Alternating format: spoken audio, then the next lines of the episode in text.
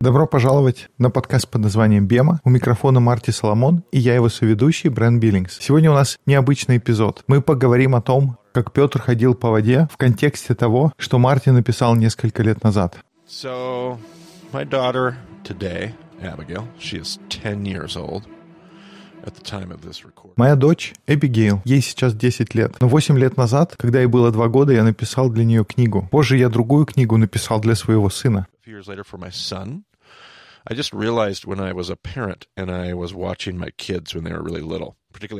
Мои дети росли, вначале они были младенцами, потом уже в ясельном возрасте я увидел изменения, и они вели себя уже по-новому. Я понял, что быть родителем открывает для тебя новую точку зрения. Это не значит, что те, у кого нет детей, они ущербные или что-то. Просто мой опыт — это то, что наличие детей позволяет тебе по-другому взглянуть на обычные вещи. Я наблюдал, размышлял о своем опыте, и в итоге это все привело меня к написанию книги. Я никогда не преследовал цель опубликовать ее. Это исключительно для моего личного пользования.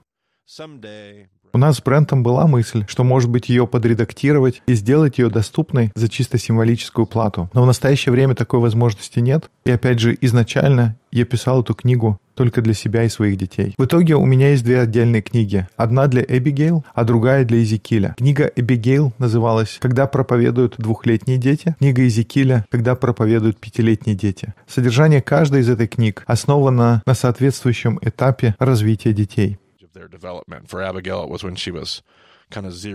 Для Эбигейл это были мои наблюдения с ее рождения до двух лет, а для Изекииля это было с трех до пяти соответственно.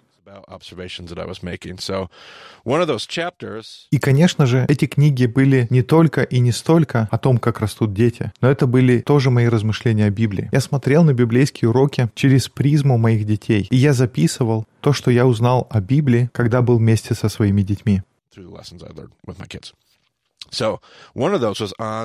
Одна из глав, она связана со следующей историей, которую мы читаем в Евангелии от Матфея. Это история, как Петр ходил по воде. Каждый раз, когда у меня есть возможность проповедовать об этой истории, я пользуюсь той главой из моей книги. И поэтому это то, что будет происходить сегодня. Но, Брент, у нас есть обещание. Yeah, I think maybe just to set the stage. Мы читаем каждый стих из Евангелия от Матфея, поэтому я прочту этот отрывок из конца 14 главы. the end of Matthew 14. И тотчас понудил Иисус учеников своих войти в лодку и отправиться прежде его на другую сторону, пока он отпустит народ. И отпустив народ, он зашел на гору помолиться наедине, и вечером оставался там один. А лодка была уже на середине моря, и ее било волнами, потому что ветер был противный. В четвертую же стражу ночи пошел к ним Иисус, идя по морю. Ученики, увидев его, идущего по морю, встревожились и говорили, это призрак, и от страха вскричали. Но Иисус тотчас заговорил с ними и сказал, «Ободритесь, это я, не бойтесь». Петр сказал ему в ответ, «Господи, если это ты, повели мне прийти к тебе по воде». Он же сказал, «Иди». И, выйдя из лодки, Петр пошел по воде, чтобы подойти к Иисусу.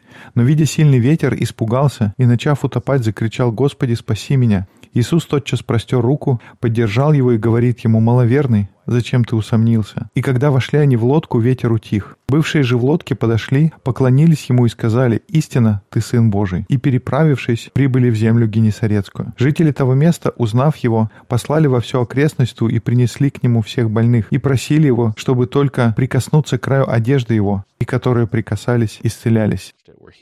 All right. So I'm going to read a chapter from this book. I'm just going to be reading, so sorry for the awkwardness.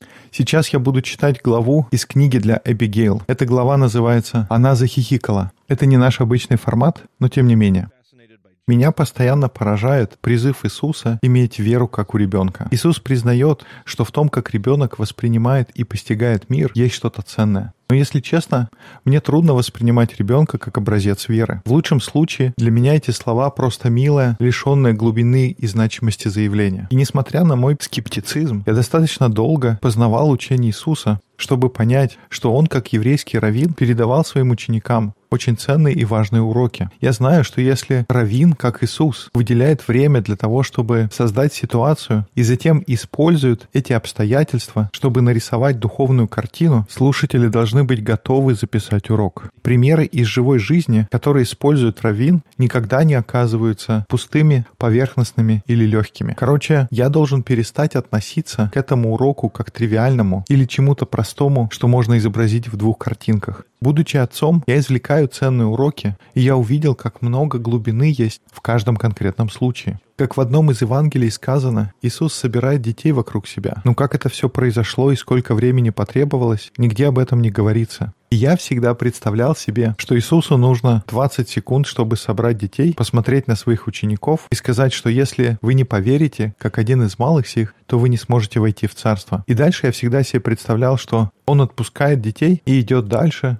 чтобы делать важный равинский урок, который он запланировал на сегодня. Однако, чем больше я смотрю на детей, тем больше я сомневаюсь. Может быть, по времени это было совершенно иначе. Может быть, это не был двухминутный урок посреди всего дня. Может, это не просто банальная детская проповедь перед тем, как пастор идет на сцену и говорит настоящее учение. Может быть, это учение гораздо более глубокое, чем я когда-то думал. Позвольте мне предложить другой возможный сценарий. Представьте, Иисус и ученики просыпаются в это утро и следуют по своему обычному плану. Занимаются в синагоге, обсуждают отрывок на сегодня, и затем, например, Матфей спрашивает, «Рави, кто, по-твоему, больше всех в Царстве Небесном? Я представляю, как Иисус останавливается и как будто в размышлении смотрит на ближайшую деревню. Затем, не произнеся ни слова, он выходит и направляется к тем домам. На крайней деревне Иисус встречает группу 10-15 детей, радостно играющих во дворе. Он заходит со своими учениками во двор, и его тепло приветствуют родители детей, которые радостно встречают почетных гостей. Ученики внимательно наблюдают за Иисусом. Он берет на руки одного из детей и начинает с ними играть. Будучи учеником, вы обязаны подражать действиям своего раввина. Поэтому, следуя его примеру, вы тоже начинаете играть и общаться с детьми, следуя во всем примеру Иисуса. При таком сценарии я легко представляю, как Иисус и его ученики проводят весь день с детьми, рассказывают увлекательные истории, играют с ними, обедают и идут на тихий час. И уже в конце дня семья радушно приглашает всех на ужин. Когда вы устраиваетесь на отдых в прохладной тени ближайшего дерева, Иисус произносит первые и единственные несколько слов за сегодняшний день. Он обращается и говорит, посмотри на детей, и ты слушаешься и наблюдаешь за ними в течение всего ужина. Когда солнце постепенно садится за горизонт, Иисус зовет одного из детей по имени. Иисус обнимает его и позволяет удобно устроиться. Затем он пристально смотрит на всех своих учеников, смотрит каждому из них в глаза и затем говорит, «Истинно говорю вам, если вы не изменитесь и не станете как дети, вы не войдете в Царство Небесное. Поэтому каждый, кто ускромнится, подобно одному из малых сих, будет считаться самым великим в Царстве Небесном. Я понял для себя, что наблюдая за детьми, можно извлечь очень важные уроки. Недавно наша мама пошла на работу.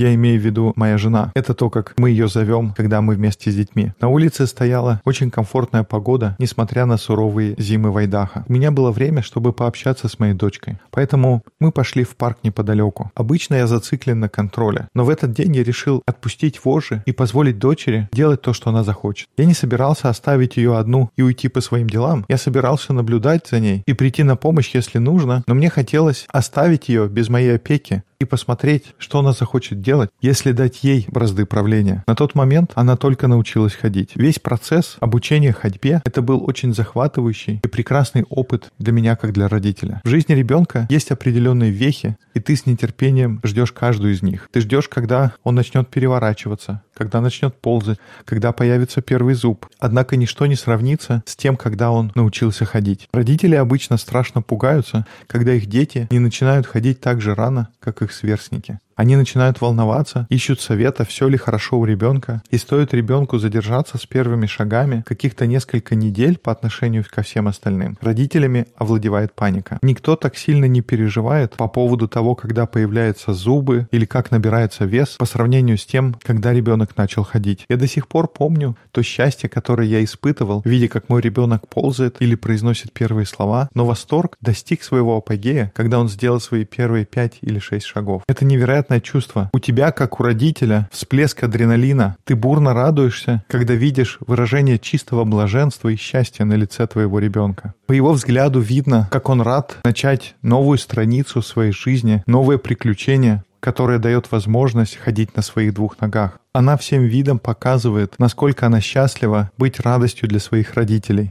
Это незабываемые моменты. Но вернемся снова в парк. На тот момент моя дочка только что научилась ходить, и любая дистанция, которую она прошла на своих ногах, было, как говорится, высшим пилотажем для нее. Она уверенно ходила по траве, а я просто наблюдал за ней, наслаждался моментом и только лишь следил за тем, чтобы она не споткнулась о краны поливальной машины. В какой-то момент после обеда она забрела в ту часть парка, где есть небольшой уклон. Я говорю небольшой уклон с точки зрения своего почти двухметрового роста. Но для годовалого ребенка это был совершенно другой масштаб. Я очень удивился, что она смогла сохранить равновесие и не споткнулась, когда спускалась вниз по склону. Спустившись, она развернулась и решила, что теперь пора подниматься. Это, с одной стороны, очень обычная ситуация, но я на всю жизнь запомнил то, что я увидел потом. Подъем вверх — это было что-то новое для нее. Она еще никогда не испытывала, что это значит подниматься в горку. Она попробовала шагнуть и сразу же упала. С осени трава еще была густая, поэтому она не ударилась. Мне не нужно было вмешиваться, и я мог продолжать наблюдать. Она захихикала, поднялась, что в ее возрасте уже нелегкий процесс. Тебе всего лишь год, и вокруг тебя высокая трава. Она снова шагнула вверх по склону, упала, она поднялась. Она попробовала сделать шаг, она упала, она поднялась, она упала, она захихикала. Я ожидал услышать плач или хныканье, но ничего подобного. Я думал, что она законючит и протянет руки ко мне, чтобы я вмешался. Но она не нуждалась в помощи. Она захихикала, поднялась и попробовала еще раз, и опять упала. Без преувеличения это повторялось больше 20 раз, прежде чем она начала менять тактику. Каждый раз, когда она поднималась, делала шаг, она падала. И иногда она хихикала от удовольствия. Через какое-то время она стала вносить изменения, исходя из тех данных, которые она получила в своей физической лаборатории для годовалых детей. Она по-другому смещала свой вес. Она медленно, но целенаправленно училась, как лучше всего ставить ногу, так, чтобы не упасть на склоне. В какой-то момент она удачно поставила ногу и сделала шаг. Потом сделала другой шаг, но осталась стоять. Обрадованная, она издала девичий крик счастья. Затем она сделала еще один шаг, потеряла равновесие, упала и захихикала. В Евангелиях есть история, которую мы все хорошо знаем. Это история про Петра, когда он шел по воде. Эта история бесконечно завораживающая. Наши западные умы потрясают мысли о человеке, который выходит и идет за Иисусом по волнам Галилейского моря. Он совершает такое же чудо, которое сравнимо с чудом его учителя. Для нас это почти непостижимо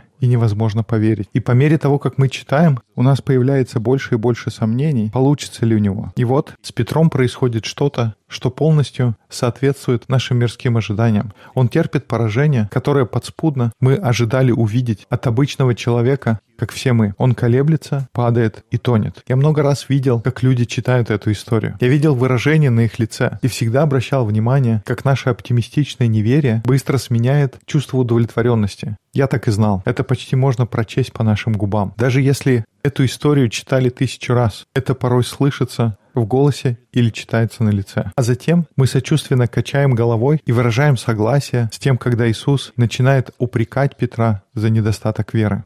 Но в этой истории происходит что-то гораздо большее. Уже было много замечательных уроков, и я ни в коем случае не хочу, чтобы меня обвинили в плагиате. Но Рэй Вандерлон учит на эту тему в серии передач чтобы мир знал. Этот урок находится на шестом диске. И, кстати, Бренд, наверное, можно будет поместить ссылку к примечанию к этому эпизоду. Роб Белл очень хорошо описывает этот урок в книге «Бархатный Элвис», которая была издана в 2005 году. Также у него есть небольшое видео, которое называется «Пыль». Там есть очень интересный взгляд на это. Я очень рекомендую эти ресурсы. Кстати, Роб когда-то учился у Рэя, Поэтому эти материалы, у них есть одна общая мысль. Я не хочу заниматься плагиатом, но вот что я хотел добавить к тому, что уже было сказано. В первом столетии ученичество — это было что-то, что ценилось больше всего в их мире. Быть принятым в число талмидов или учеников считалось одним из величайших достижений в еврейской системе обучения. Если ты изучаешь Тору и считаешь, что у тебя есть необходимые качества, то можно было попроситься стать учеником раввина. Быть избранным раввином в число талмидов считалось большой честью для мальчика. Если раввин выбирает тебя в свои ученики, он, по сути, говорит, у тебя есть что нужно, чтобы стать как я. Это была огромная привилегия. Твой путь как ученика состоял в том, чтобы запоминать учение твоего раввина. Ты принимал его толкование. И что самое важное, ты стремился стать таким же, как твой раввин. Это означало, что каждый день с утра до вечера ты стараешься подражать мыслям, действиям и учению твоего учителя. Кто-то из еврейских ученых рассказывал, что они видели, как иногда раввин заходит в туалет. Фактически даже один мой друг видел такое в аэропорту, когда в туалет заходит учитель, а вслед за ним заходит его 10-12 молодых учеников. Ты хочешь быть в точности, как твой раввин? Если твой раввин делает что-то, ты делаешь то же самое. И ты знаешь, что ты можешь это сделать, потому что если бы ты не мог, раввин бы тебя не выбрал. Призыв раввина — это его выражение веры в твои способности и подтверждение твоих возможностей. В ту ночь Петр оказался вместе с другими учениками в лодке. И тут они вдруг увидели Иисуса, который идет по воде. И если Иисус идет по воде, чего хочет Петр? Он хочет быть в точности, как его раввин. Господи, если это действительно ты, скажи мне, чтобы я пришел по воде. Приди, и Петр идет. Он идет по воде, и это невероятная история. Петр показывает себя истинным учеником, и затем он начинает тонуть. Но почему он начинает тонуть? Ответ, который есть у многих из нас, это то, что Петр теряет веру. Он видит ветер, колеблется и теряет веру. Это правильно. Но как Роб Белл спрашивает, в кого теряет он веру? В Иисуса? Но Иисус не тонет. Он все так же идет. Теряет ли Петр веру в способность Иисуса помочь ему идти по воде? Или Петр теряет веру в себя? Иисус спасает Петра, вытаскивает его, и они садятся в лодку, а затем говорит ему, «О ты маловерный, почему ты сомневаешься?» И Белл поднимает интересный вопрос. Это просто Иисус ругает Петра за то, что тот не выполнил его задание? Или этим вопросом Иисус пытается донести свою веру в Него. Петр, если бы ты не был способен ходить по воде, я бы тебя никогда не позвал. У тебя есть все, все для того, чтобы это сделать. Я верю в тебя, Петр. Ты можешь сделать все, к чему бы я тебя не призвал. Я никогда не попрошу тебя сделать что-то, что тебе не по силам. Вот как об этом говорит Роб Белл в книге «Бархатный Элвис». В конце своего времени со своими учениками у Иисуса было несколько финальных слов. Он поручает им обращать все народы до всех краев земли. И после этого он их оставляет. Он обещает им послать Святого Духа. Тот даст им силу, но сам Иисус оставляет будущее его движение в руках учеников. Он не ходит вокруг них, чтобы уберечь их от ошибок. Он уходит. Он доверяет, что его ученики осуществят его видение. Бог очень высоко ценит способности людей. Мне всегда говорили, что я должен верить в Иисуса, и это хорошо. Но то, чему я учусь, это то, что Иисус верит в меня. Меня всегда учили, что я должен верить в Бога, и это хорошо. Но то, чему учусь я сейчас, это то, что Бог верит в меня. Равин думает, что я могу стать как он. Я часто смотрю на своих детей и думаю, когда это я потерял веру в себя. И я не имею в виду какую-то тщеславную веру, которая приводит к тому, что мое эго раздувается, и я теряю смирение перед Божьим замыслом. Я не хочу пропагандировать гуманистическое мировоззрение, которое утверждает, что решение всех проблем кроется внутри нас. Я твердо и искренне верю, что сила воскресшего Христа и Его присутствие только они дают надежду на исправление всех проблем в этом мире. Под верой в себя я подразумеваю признание того, что я создан по образу и подобию Божьему. Имея такую веру, ты осмеливаешься заявить, что есть что-то, что можно любить и что стоит спасать, если Бог пошел на спасение этого, выбрав дорогу креста. Наблюдая за своими детьми, я не могу не задуматься о том, как моя наивность давала мне уверенность. И на эту тему можно написать еще несколько глав. Но Иисус говорит мне, если бы я хотя бы немного понаблюдал за детьми, это бы мне очень помогло. Он говорит, что если я не изменюсь и не стану как ребенок, я не смогу войти в Царство Божье. Одна черта, которую я замечаю в детях, это их удивительная уверенность в себе. Они знают, что папа здесь, они знают, что мама рядом, и они знают, что их любят, и они могут просто играть, улыбаться, смеяться и даже падать. И по мере взросления мы часто начинаем во всем этом сомневаться. Мы думаем, а всегда ли мой отец со мной? Достоин ли я любви? Способен ли я сделать это? И мы стараемся делать то, что в сердце мы знаем, мы призваны. Мы выходим из лодки и начинаем идти. Но мы знаем, что бушуют волны и дует ветер вокруг нас. И они пытаются подорвать этот редкий момент неуверенной смелости. Мы пытаемся продвинуться еще дальше и начинаем тонуть. И это уже нас не удивляет. Мы знали, так оно и будет. Никогда мы не сможем ходить по воде. Мы хватаем наш круг, заползаем обратно в лодку и сидим, уставившись в палубу, когда слушаем упреки «О, я безверный! Почему я усомнился?» Это всего лишь еще одна провальная попытка жить так, как Бог хотел, чтобы я жил свою жизнь. Что же я никогда не научусь? Пора уже привыкнуть и в следующий раз сидеть спокойно в лодке. Это избавит меня от смущения, разочарования и поражения, которые неизбежно последуют за любой неудачной попыткой. В лодке просто безопаснее и спокойнее. Все решено. В следующий раз я не допущу такой ошибки. Я представляю, как Иисус поднимает мою голову за подбородок, ищет мой взгляд, смотрит мне глаза в глаза. Я вижу божественный блеск в его глазах. Он как будто смотрит мне в душу в душу которой он глубоко знает, потому что он ее создал. И он говорит мне, ты можешь. 30 times. Ten minutes later, we have finally traversed the 12 feet that leads the top of that. Я вспоминаю свою дочку на этом склоне 20 раз, 30. Много минут ушло на то, чтобы преодолеть небольшой подъемчик. И на вершине она смеется и хихикает, потому что она снова на ровной земле. Она очень рада, то, что забралась на вершину, и теперь можно спокойно играть. Я прихожу к новому пониманию. Я хочу научиться хихикать. Это ни в коем случае не значит, что я призываю недооценивать тяжесть греха. Я не говорю, что падение — это нормально, и Богу нет дела до наших успехов. Я не из тех христиан, которые используют Божью благодать как оправдание для того, чтобы грешить. Это не карточка бесплатного выхода из тюрьмы, из игры монополия. Более того, мое серьезное отношение к греху — это то, что приводит меня к неспособности двигаться вперед. Но есть что-то, чему я должен научиться у моей дочери. Есть что-то в том уроке на склоне в парке, что приближает меня к небесному царству. Я устал от того, что мои неудачи меня парализуют. Я устал быть тем, кто знает, что у нас все равно ничего не получится. Я устал от своего длиннющего списка оправданий. Я устал от того, что я сдаюсь перед любым подъемом. Я устал беспокоиться от того, будет ли мой отец со мной. Я устал от попыток решить, действительно ли я стою чьей-то любви. Я устал беспокоиться, чего мир хочет от меня, чего ожидает или что он обо мне думает. И я не могу просто щелкнуть пальцами и подъем уйдет. Я понимаю, что мои трудности, ошибки и проблемы — это то, с чем мне придется иметь дело. Мне нужно научиться преодолевать препятствия, которые меня сдерживают. Дух Бога пытается завершить работу во мне, которую Он начал уже давно. Мне еще предстоят падения, и мне еще часто предстоит вставать. Мне нужно совершать свое спасение со страхом и трепетом, и это потребует усилий. И я думаю, подсядет ли Бог в лодку ко мне и скажет «ты маловерный», или он будет сидеть на скамейке и смотреть, как его дети учатся ходить. Я думаю, а может он просто может спокойно радоваться времени со своими детьми, когда мы учимся падать и вставать, падать и вставать, продолжать верить и не сдаваться, потому что у нас получится. Мы сможем подняться на этот склон, и мы просто рады быть с отцом, быть любимыми и знать, что все у нас хорошо. Я знаю, насколько мне нравится смотреть, как моя дочка учит новые вещи и не боится ошибок. Я люблю, когда она хихикает. И я сам хочу научиться хихикать. Вот, на этом все, Брент. Uh, Должен сказать, сейчас это слышится по-другому, когда мой первый ребенок учится ходить. Not walking yet, but but uh, the the principles apply. Yes, absolutely. So we're going to offer up if if anyone wants to read the transcript essentially of that. У него еще все впереди, но принцип тот же самый. Мы добавим ссылки на эти два поста, которые легли в основу сегодняшнего эпизода. Да, это было в далеком 2011 -м. То есть эти два поста и другие материалы, которые ты раньше упоминал, у нас будут ссылки в примечаниях.